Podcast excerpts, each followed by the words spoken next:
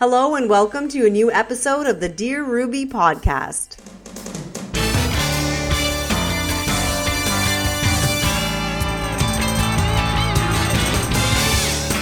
I'm your host, Rubina Ahmed Haq, and along with my co host, Bo Humphreys, Dear Ruby aims to answer all your personal finance questions. Those questions could be about retirement, student debt, should you buy that new car or get a used model, and how much will my divorce cost? Nothing is off the table at Dear Ruby. Since the start of the pandemic, we have been laser focused on all the ways the economic slowdown and then the slow recovery caused by COVID 19 is affecting your personal finances. Canadians, as you can imagine, have a lot of questions about all the emergency benefits that were brought in to help Canadians financially and now that are ending and new recovery benefits are coming in. So, lots of questions about how that's going to work too. And we're here to answer them to the best of our ability. This week, we'll break down big news stories of the week and how they affect your pocketbook and answer some personal finance questions. You can always reach us. Uh, to ask any question at dearruby.com. That's D E A R R U B I.com. And on Instagram and Twitter. Hey, Bo, how's it going? Hey, Rubina. I'm good today. This is a good day yeah, you're feeling uh, good about this week and uh, sort of, I don't know, I always feel a bit rejuvenated in September because um, it's just sort of a, a, a, month of renewal, I feel like. Yeah, you know, I'm, I'm actually, I'm liking this uh, little bit colder temperature. Like it's still warm today. I think I'm going to go for a run mm-hmm. today.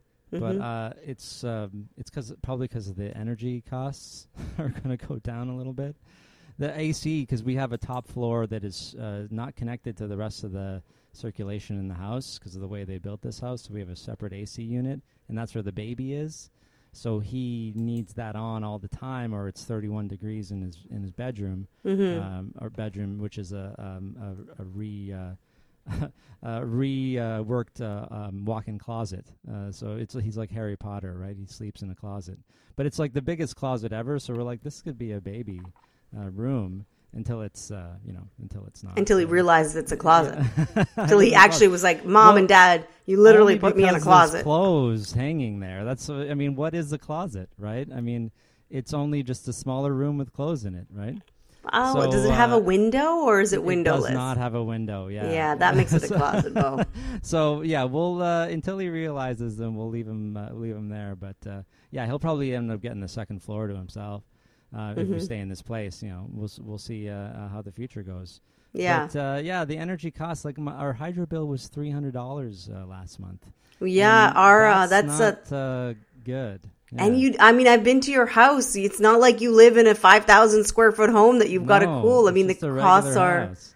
Yeah, the costs are pretty uh, astronomical. We got pretty high bills as well. I mean, last month I feel like we spent seven hundred dollars on gas and electricity and oh, water boy. and everything in combination. Yeah. Well, it's a lot of money. Is, it offsets because the gas is only for the uh, central air, um, and so at least that was only like thirty-seven bucks. Mm-hmm. So you know, and then the winter, of course, that heats the whole place. So, uh, mm-hmm. uh, but we also have on the top floor heaters because there's no, again, it's not connected.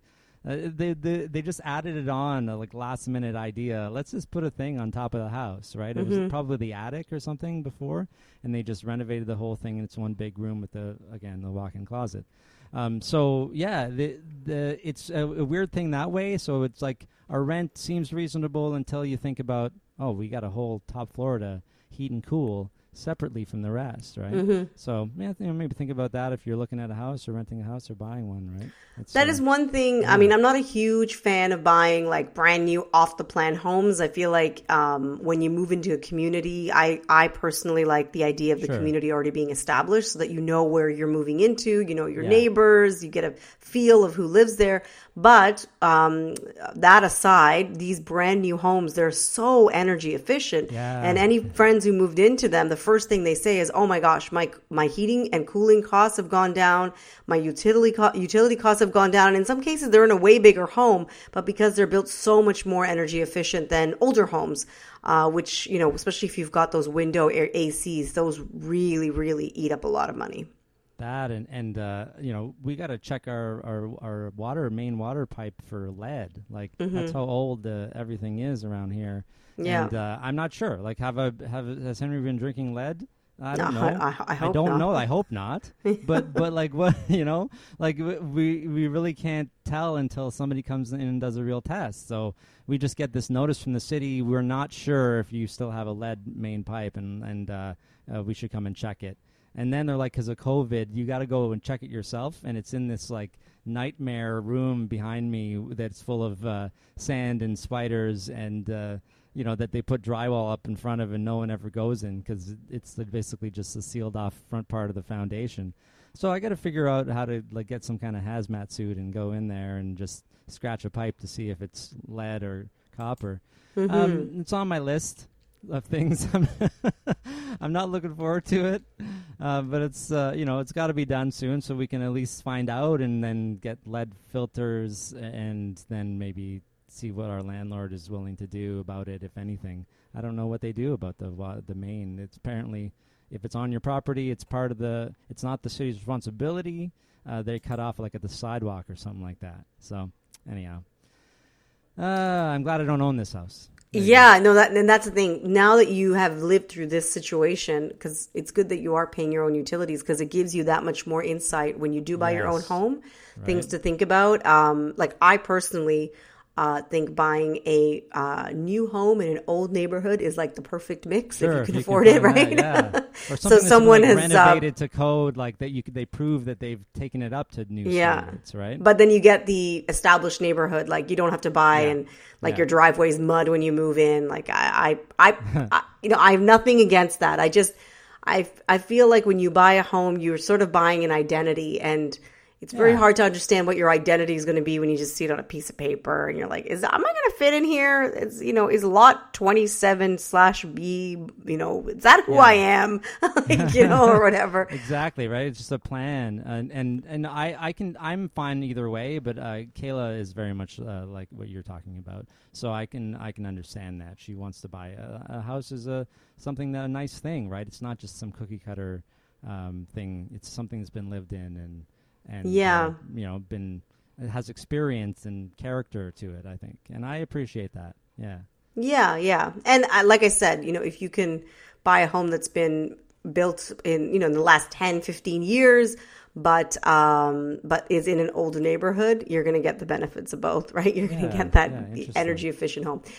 But we should move on to some of the topics that we wanted to talk about because there are two major things that happened this week that I think, you know, not necessarily COVID related, but definitely COVID plays into it. And number one is the idea the liberals are now uh, floating, and I, I, think floating is probably the wrong word. They're now um, saying that it's going to emerge as a top uh, policy choice going into um, into the fall, which is a guaranteed basic income. It's going to be a priority for the Liberal caucus coming up in their convention. They're going to vote on it in November.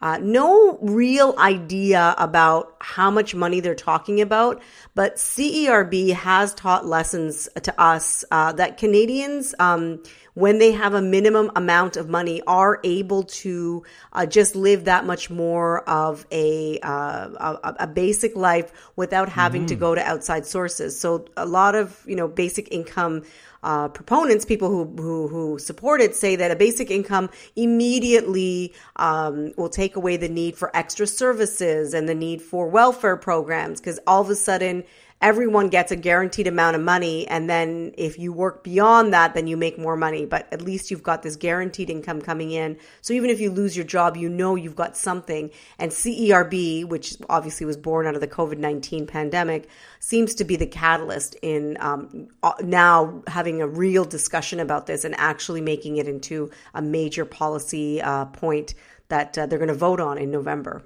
Yeah, and I don't I don't know all of the reasons why we don't have this already, but uh, you know it seems to me that what the what a lot of governments have adopted is just uh, a- a- as a on a on a need basis, right? Like you know if you need it instead of just blanket giving it to everybody. but apparently that uh, that doesn't work out so well because a lot of people fall, fall through the cracks. Um, all the people who didn't qualify for CERB and didn't qualify for EI, well, then where's their basic income uh, protection? Um, so if we just had this in place, and then maybe a, an income cap, so that like obviously you don't get it if you're making 120,000 a year, I'm Mm-hmm. sure, um, or it just gets you know uh, given back or however it works. Um, a clawback, you know the the idea being that. Um, sure, it probably would be just like OAS or Old Age Security or CPP, where you get enough just to get by, right? Like you, you're getting about 18 grand max uh, a year uh, if you have those, if you're 65 and no other income, and that's barely enough to live on. But if you work a little bit or have a little bit of retirement savings or have a little bit of another pension or anything, then that'll that'll bridge the gap, right? And so that's the idea here. Uh, from what I uh, have been hearing about universal basic income from like one of the U.S. Democratic uh, candidates who was campaigning on that, and other people who just discuss it um, at length, um, is that uh, if you want to uh, have a, lit- a bit of a better life, then you work, right? And the working is for having a life uh, and and and uh, growing, not surviving. And I think that's the biggest difference here, right? Is universal basic income will help you survive, but not have a, a great life. You know, you're not going to be able to do much. You know, you can't you know go out and, and see a movie because you probably maybe you can see one right? Uh, a year or six months or whatever. You probably don't have a lot of extra if you even have that. Like you may not be able to afford where you live. I, I think they'll probably run into problems like there are with the CERB right now, where in, if you get it in Toronto, CERB is not enough, right? It's not enough in Toronto. Two thousand dollars a month. No. Um, and this has been the one criticism of CERB, and I think this is what they'll have to work out if they come up with a universal basic income. Yeah. Like, does somebody in Moncton need as much money as somebody in Vancouver? Probably not, right? Uh, their cost of living is much lower in some parts of the country. Uh, but I think one of the major takeaways is is that when you have universal basic income, it gives people options when they are out of work. Um, and it also immediately, when you give someone a basic income, all of that money, and this is something that people who are against it don't understand, flows back into the economy. They Yeah. use that money to buy food, pay rent, buy things they need for their home. Whereas when you give more incentives to those people who already have a lot of money, all they do is save it It stays in their pocket. That's what's it stays in their right? pockets and We it doesn't actually help week. It doesn't actually help the economy. And this is one of the things that i think a lot of times as someone who is more left leaning um, i find it really hard to explain um, is that when you give money to people who don't have a lot they spend it all in the economy. When you give money to people who already have a lot they save it all for themselves and it doesn't really help the economy. And this has been proven with um, with the beginning of the pandemic. We talked about it last week, or I don't believe we talked about it actually last week, or maybe we did. I'm not sure. Um, maybe on my CBC column, I talked about it. How um, the rich got richer during Yeah, the we pandemic, We talked and about the savings rate going up for, for Exactly. richer And the savings Yeah. rate skyrocketed from Mm-hmm. 2%. Um, on average, it's about 7%, but it was about 2% going into the pandemic. It skyrocketed to 28% on average, Yeah. basically because wealthy families, so those people making, you know, in the hundreds of thousands of dollars as a household income, kept their jobs and their cost of living plummeted. They weren't commuting to work, they weren't spending money on entertainment, there was less pressure to do other things, extracurriculars for their kids because everything was shut down, restaurants, bars, things that they normally spend money on. And what that did is it made them richer, but it took money out of the pockets of the people who have less money. So all of a sudden when you went to a bar and you tipped somebody $40 for that big bill that you paid, that goes into the pocket of someone that's going to go home and then feed their children. So now that person doesn't have money. And so giving that person basic income is going to allow them to A, be able to take care of their family, but also immediately that money goes back into the economy. It's, it's something that, um, and in fact, one of the, the cons of, of basic income is inflation. The worry that if everyone's got money, everyone's going to be spending and the cost of living is actually going to go up. So that's actually one of the cons of universal Yeah. basic income that actually makes life more expensive because everyone is able to afford something then at that point. Well, you know, uh, to to your point about uh, you know people saving money and not spending it on things. This is why I you know for my uh, insolvency clients, um, I always recommend a balance because the instinct when you uh, when you go through insolvency is to have a scarcity mindset, right? You're like, I went through this. I don't want to make mistakes again. I'm going to save, save, save and never spend spend anything right ever again right of course no credit is you know i'm never going to have debt that's a good thing mm-hmm. but that, that, but also if you're going to save everything and live this extremely frugal life that's mm-hmm. good at the beginning but after a certain point that's going to affect your quality of life and also to the point that we're talking about right now it's going to affect uh, the overall uh, quality of everyone in your community and, and, and, and the country because we we need to be spending some of our money. So like you know the policy that we should save what we uh, need to achieve our goals and spend the rest. If you just save everything,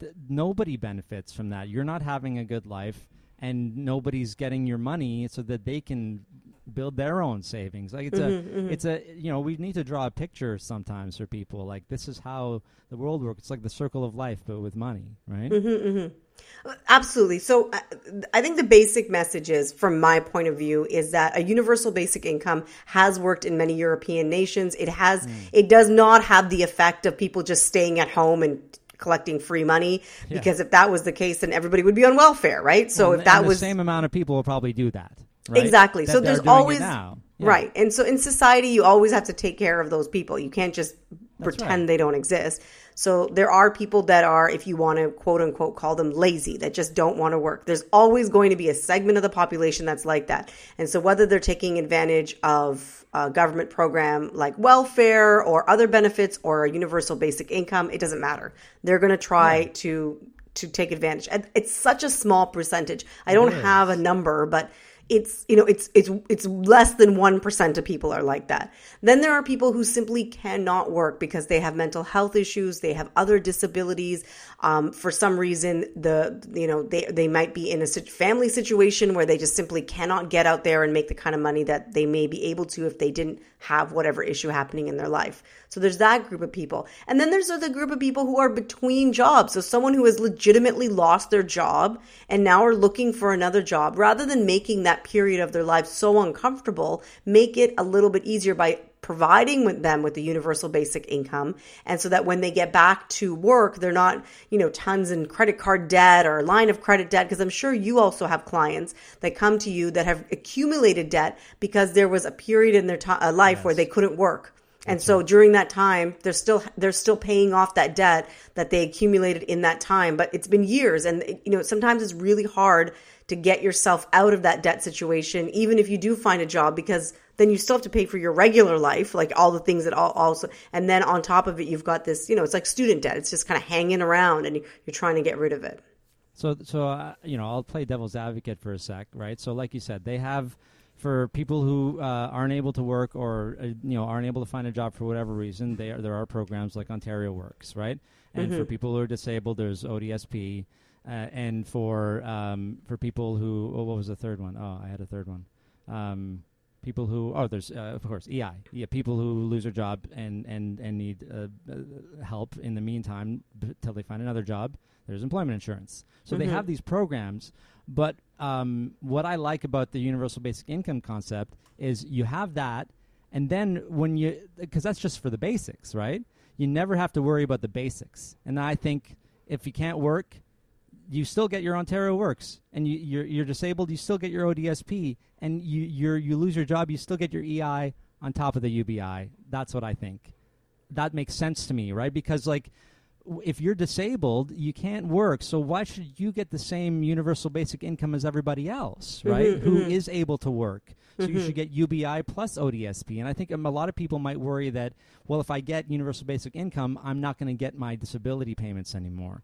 And I, I hope they address these things explicitly when they talk about it because I mm-hmm. really think it should be added on. Just like I think the CERB should have been, you know, extra. I mean, they gave like one-time payments to seniors, and I think people who are on disability. Uh, but it wasn't anything, you know. It was just like the six hundred dollars they gave to the U.S. population. They they got one six hundred dollar payment or twelve hundred dollar payment. I think. Mm-hmm, mm-hmm. Like, uh, and the whole time, people got fourteen thousand dollars here Mm-hmm. Like uh, for CERB, like I don't understand. Yeah, I know the the the um like the situation in the US has always been, you know, even during this pandemic, it has always been like pull yourself up by your bootstraps and yeah. make it happen. And that is the American way. In some ways, it is the Canadian way too, because we are, you know, we are very much affected by what's happening in the US. We're very much sure. affected by their culture and their way of thinking, but we are much more socialist than they are. And I yeah. feel like a program like a universal basic income, if it's going to work anywhere in North America, it's going to work here first. And then maybe yeah. Um, in the United States, they might implement it in certain states that are much more progressive thinking. But generally, and I, I, hear your point that if you are disabled, you should get both benefits. But I think generally speaking, it's kind of like the HST. It sort of just made things more streamlined and made you know the, the ability to collect tax sure. revenue more streamlined so yeah, if you yeah. have basic income of course gonna, there's going to be people who have money in the bank but they've lost their job and they're still getting universal basic income so the argument might be why don't you use the money that's in your bank account so they'll say, no, but I've lost my job and I need this, this, this income to, to find a new job. And then there might be someone who has no money in the bank and, and that's every penny of that money they use towards their rent and their, their food and every mm. other cost. So there's obviously always going to be people who, you know, you, you, you can't make it completely equal for everyone. That's right. But it will streamline it. It will make it easier to implement and it definitely will make it more accessible for more people. And that, that's going to save taxpayers money, which is the ultimate goal.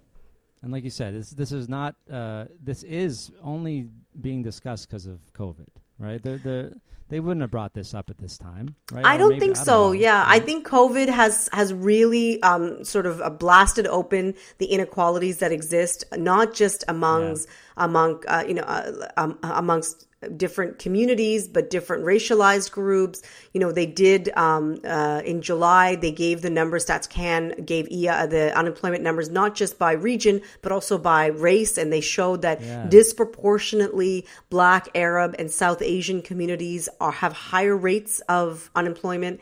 And then on top of it, if you are a woman, it's even higher than that.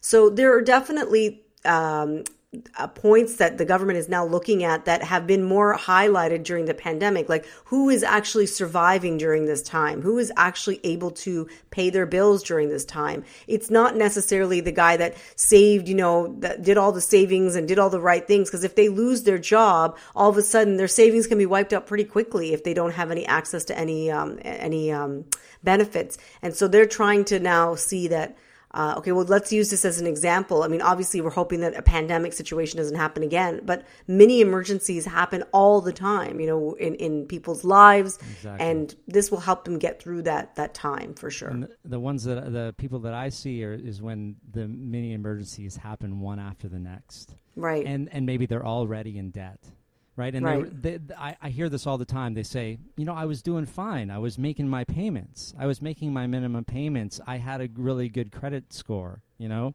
and I don't. That's not the way to live. You know, I don't know who taught us this. The banks. I know who mm-hmm. it was. The banks did it, but.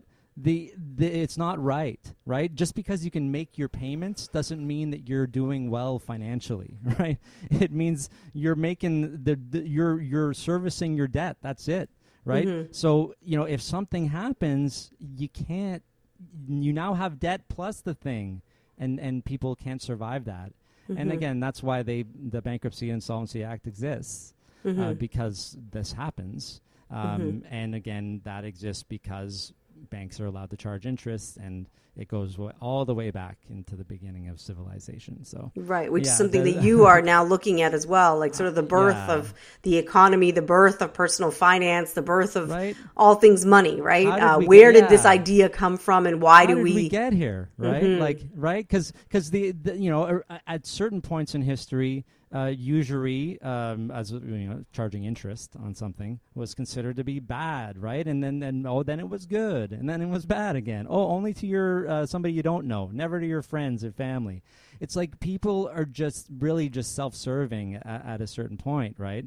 And so, yeah, well, you know, it's it's really fascinating to be looking into why or how we got from you know where we we were all equal at one point uh, to where there's billionaires and trillionaires and giant corporations that can charge us interest and and uh, then get bailed out by governments. Mm-hmm, so it's a fascinating uh, trajectory, and and uh, yeah, I'm looking forward to really diving into that. uh, Yeah, I'm looking forward to Yeah. hearing everything that you learn.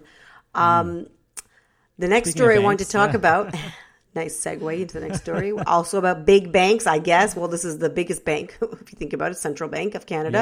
Yeah. Um, this week, holding rates at that historic low of 0.25% and making some comments as well about um, how this rebound is affecting, like we were talking about, women, uh, youth, and low wage workers disproportionately, and how important it is that if we want to have a broad based recovery, that these groups have to be included in the conversation because they were part of the conversation before the pandemic started. And so to leave, especially women, out of it is not good for economic recovery because we can't get there without the woman, without women in the workforce because they were there before the pandemic. So how can we get there without them?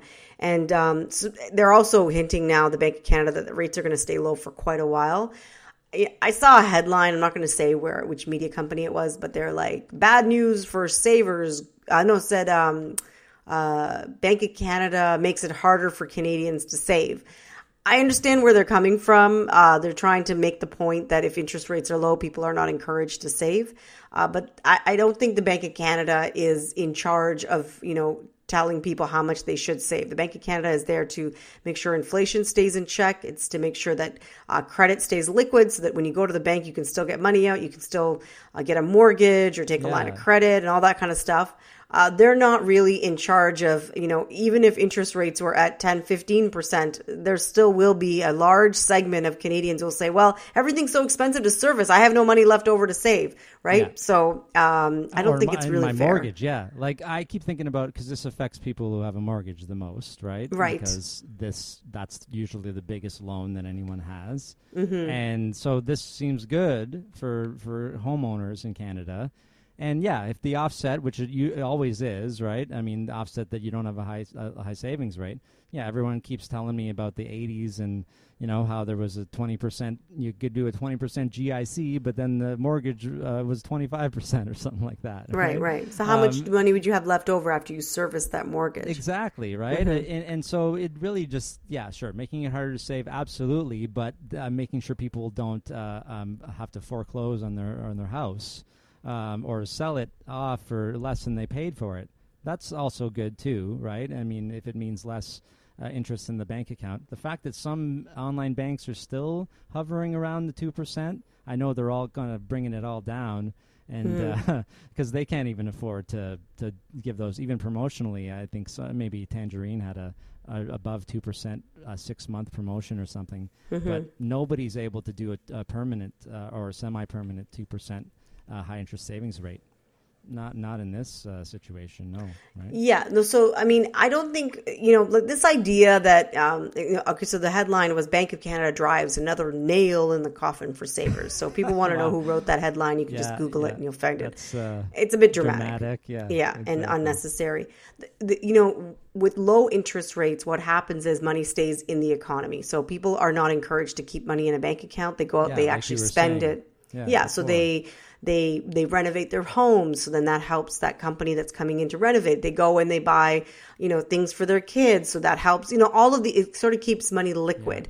Um, so that is the plus side of it. But the savings part of it, you know, savings. Even though I understand with low interest rates, the the um, in, you're not encouraged to maybe buy fixed income products, but saving is still something that we should be doing if we can afford to do so. You can still be investing money in long term uh, investments like uh, blue chip stocks or in other investments that yeah. yeah, that will ETFs, which you know, I everyone knows I'm a big I'm a big believer in index investing. That's how I've invested most of the last ten years. Um, I have some stocks of in bank stocks mostly, but mostly I just I you know every month I put a little bit of money into an ETF and.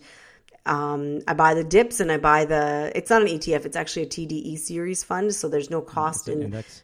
yeah, so it's an index fund, so there's no cost in um, actually uh, buying a little No bit every month. That's the reason I chose costs. it. Yeah, yeah. Yeah, yeah. So the transactional costs are nothing for that. Whereas if you have an ETF, it's traded like a stock. So if you were to try and buy a bit every month, you get a lot of your costs eaten up by transaction costs. Depending on where you're where you're trading at, I've got obviously all the different platforms have different, Right. uh, Yeah. I mean, some can be as low as, as five dollars, but five dollars a month if you're spending yeah, that. that that adds up. It's probably more than you'd be making. Um, and uh, you know, yeah, the the idea here is, um, you know, you buy. That's not that that's not really dependent on the savings rate. That's the the market, right?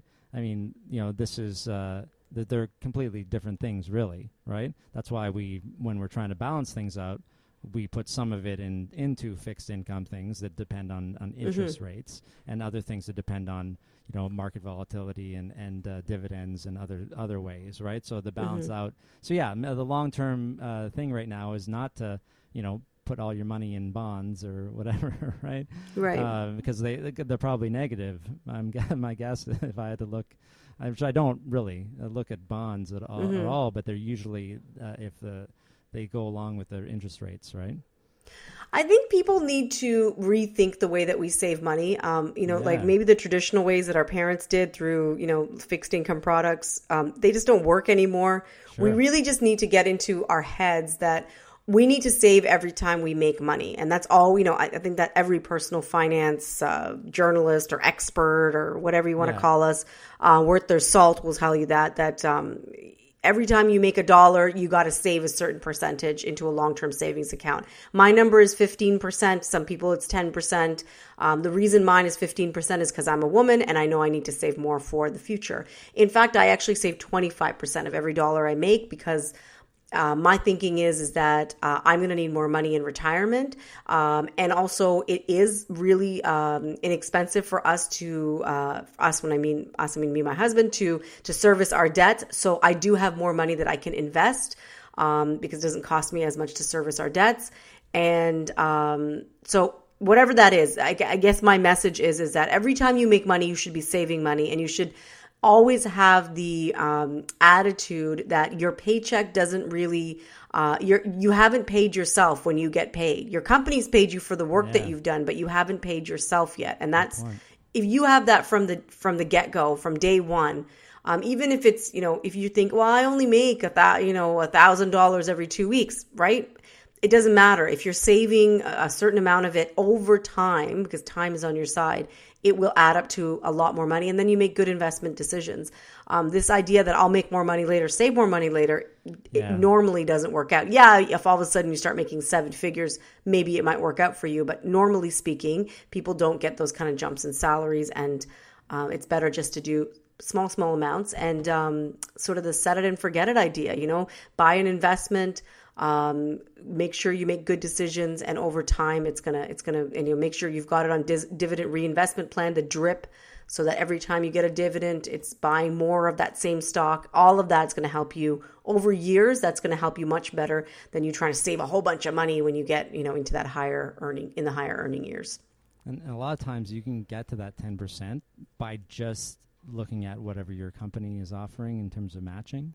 Like, mm-hmm. you know, I have a 5% uh, that comes off and goes into a group RSP, and that's mm-hmm. matched by my company. So mm-hmm. that's 10% right there. So 10% of what I make automatically, and I've I immediately got used to what my net pay is, net of that. And now I live on that. So w- I don't even have to worry now, right? I mean, I saved a lot more money in the past, so the fact that I'm not doing 15 or 20 percent, that was offset by saving 50 percent of income sometimes in the past. Right, I right. have So I now you can make better decisions. Yeah. exactly. Now, but now just set it and forget it. And yeah, if I did a projection right now, I would probably be fine by the time I'm 65. Right, I turn 40 uh, next week. Actually, I Oh, turn wow. 40 uh, a week from tomorrow. Okay. Um, so yeah, so I'll, uh, I you know I have 25 years until I get full government benefits. You add that, add the CPP and OAS on uh, to whatever I have built up by then, and I the projection looks fine to me if I don't do a thing even. Uh, if, if the lowest growth, you know, it's like um, you want to just get a head start because, like you said, th- sometimes interest rates are going to be terrible, but just say just saving money, just Mhm. saving Yeah, it. exactly. You can and that's what you know people get really caught up in like um, mortgage rates and oh i want I understand you should definitely shop around for the best mortgage rate. I'm Sure, not trying to yeah. promote that, but people get really caught up in like, um, you know, this bank is offering uh, 1.89 and I can get 1.87. And so I say to them, I'm like, that's true. But if you're already at that bank and that's what they're offering, it, you can stay there and just make a few lump sum payments and it will make up for all that extra, extra interest sure. that you would have paid because you'll save that money immediately. And it's not like it's it, it, interest rates are important. Interest rates play a huge role in how much we can save, and over time, they can eat into your investments. But the number one thing that you can do is actually take cold, hard cash and put it away every single month or pay down debt every single month. The interest rate is there um, as a way to remind you of how much money costs to borrow, but or how much money you get for investing. But the real, it's not like you can just put hundred dollars into account and then you know at sixty five you can retire and it'll be fine. The real way to save money is to do it on a regular basis with cold hard cash that you have earned um, and that you now live on less than what you make that's what's going to get you to a, a situation where you're going to have money in the future rather than getting so interested in you know what the interest rates are and how much you're making And, and like you said before, th- th- this is ebbs and flows in our life, right? So yeah, a lot of people come to me and they say, "Oh man," I, and I'm sure I've said this many times.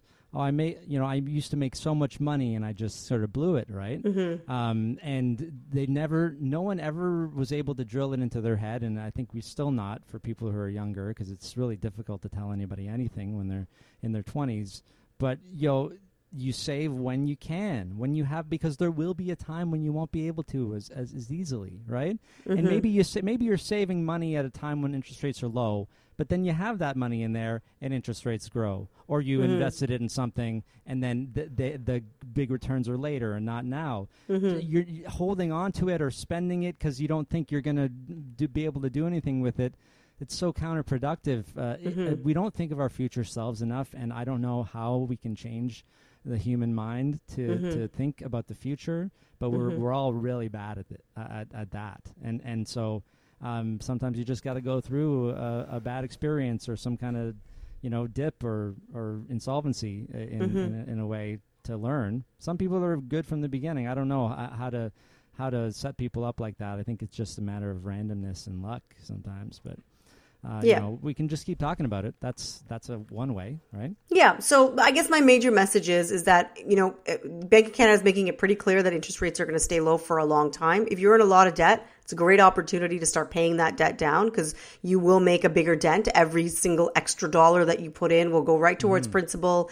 And eh, you're, if interest rates do rise in the future, that debt is not going to cost you as much.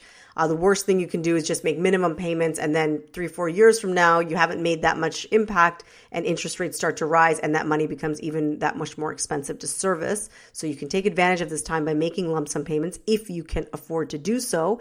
And on the other side of it, if you can afford to save because you're, you know, still working the same job and you haven't had a disruption in your income, then if you can save right now, um, even if it's just saving into a savings account and then figuring out later where you want to invest it, that's going to serve you better than waiting for interest rates to go up so that you can put into some sort of fixed income. Because um, you have to have the have the money to put in, even if interest rates are higher, to, to take advantage of it. Uh, putting in like a few hundred dollars is not going to serve you very well in the future. You need to over time.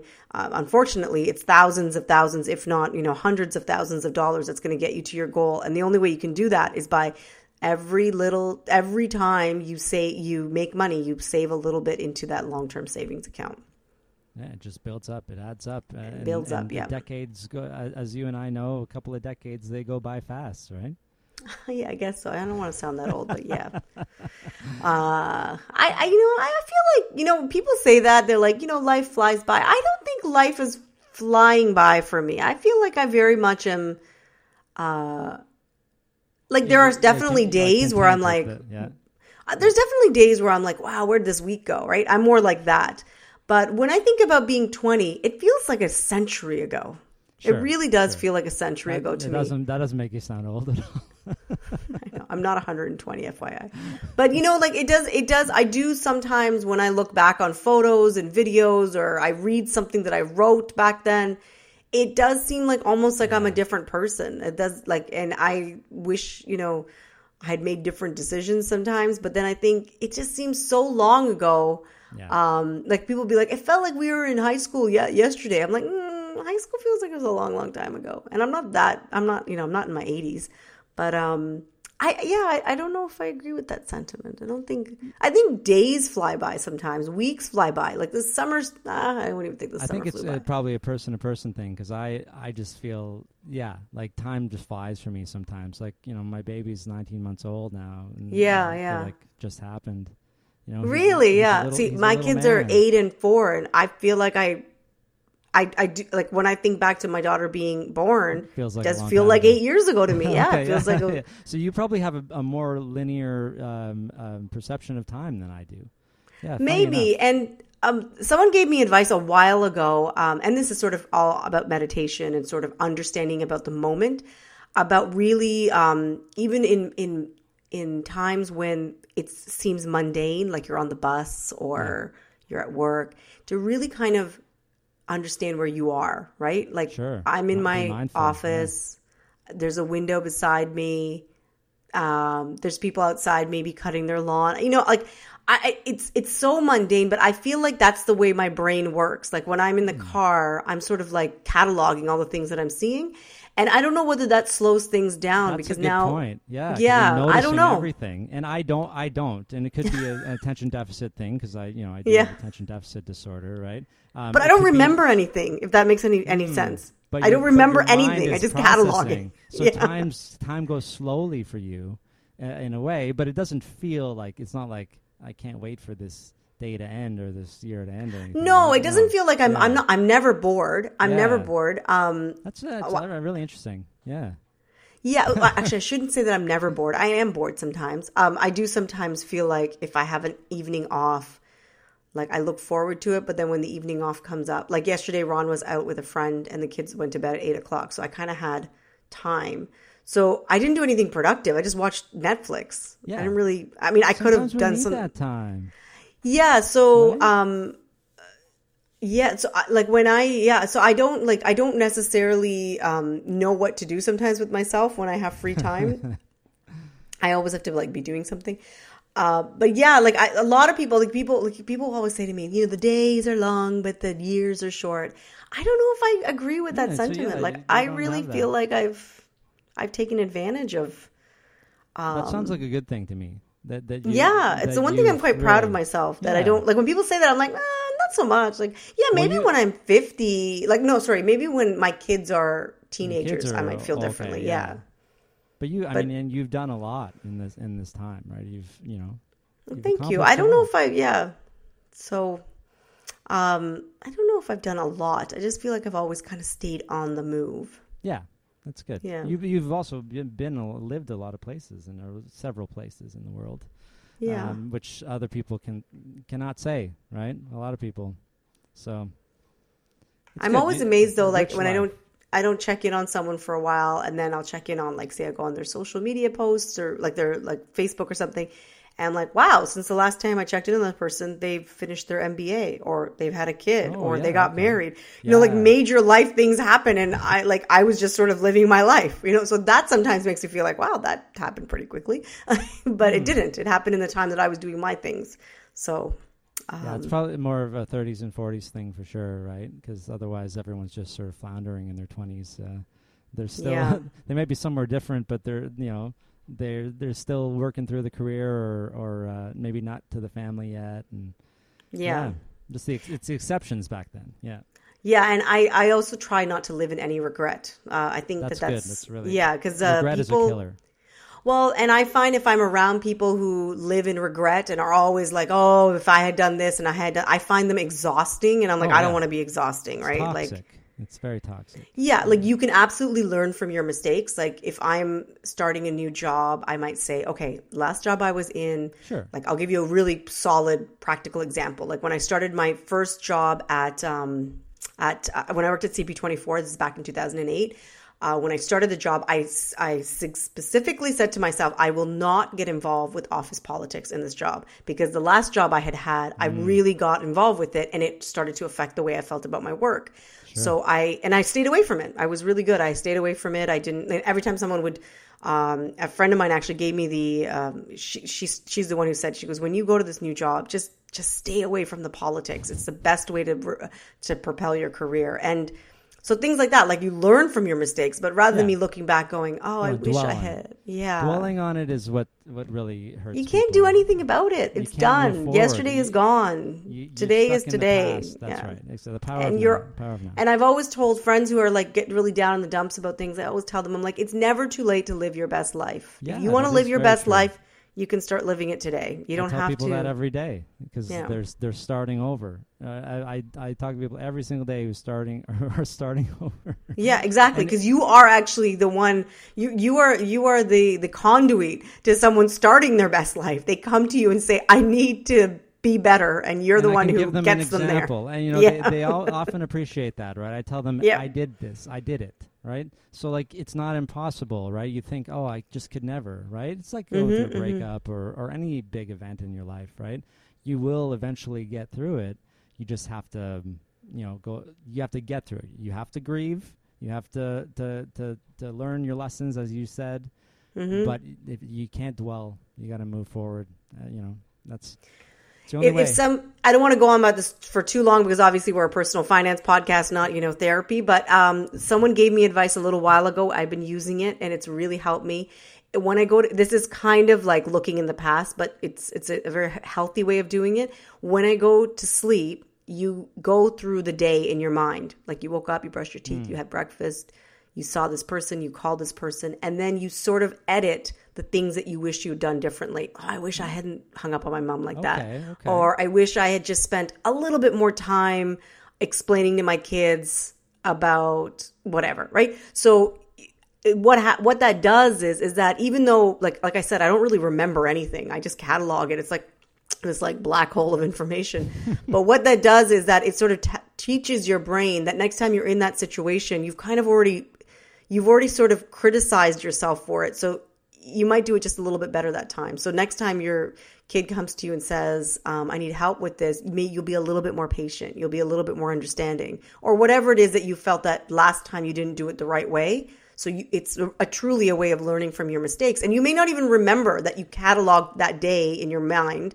And it's a great way to fall asleep because it's quite boring, right? You're like, okay, I woke up, and then you just like fall asleep. I like that. Yeah, it- it's a really nice- likely- Well, you're not going to judge yourself, right? Um, you're you're being like, okay, I did this, and I'm accepting it as you're saying it to yourself. And so, Mm-hmm. the, if somebody calls you on it later, you're not going to deny it because you already accepted it, part of you, right? Because that's what Yeah. happens. We get So we got a little cut off there because I think we were going on about maybe this is a sign that this is a personal finance podcast. Keep it streamlined, people. Keep it streamlined. Don't go off track. we were having a good conversation. Why did uh, it's like something happened in the network? Yeah, someone like didn't like what we It were just said your about. network was disconnected, but you didn't get dis- it No. said both. Uh, maybe the thing itself disconnected. Anyway, we're back, and uh, yeah, you're right. Good sign. Good time to to wrap it up. I right? think so. Um, the one thing I want to mention is people still have a lot of questions about CERB. That's the main thing that they're Mm. confused about. It just to make it very, very clear that the last four week period is ending at the end of September. There is no October CERB, which is the question that I've Mm. been seeing over and over again. Uh, go to Canada.ca. You can use up to 28 weeks of CERB. So if you've used um, if you've used only six periods of four weeks, then you still have one more week that you one more period of four weeks that you can use. Um, that's a uh, an easy way to to figure it out. Um, if you are confused about the the the uh, transition to EI and the recovery benefits, we'll talk about that next week a little bit because I think they're coming up and people are getting Yeah, really nervous about that. So I'll get time, some more right? information Yeah. on that. We'll probably have more info. Yeah, next week, hopefully, and on the basic income, we'll also have more info on that. Hopefully. Um, Okay. this has been a great conversation, Bo, as always. Uh, thank you so much for anyone who listened. I know we've had more than a thousand downloads, so I'm really excited about that. Nice. Um, you can always reach us at Twitter and uh, on Instagram at Dear Ruby Podcast. You can also come to our website, dearruby.com, and send us a audio file or just write in a question and we'll answer it to the best of our ability. So until next week, Bo, uh, have a great one. And uh, my kids are back in class tomorrow, so wish me luck. Yes, good luck, and I'll see you next week. Yeah, for sure. Take care.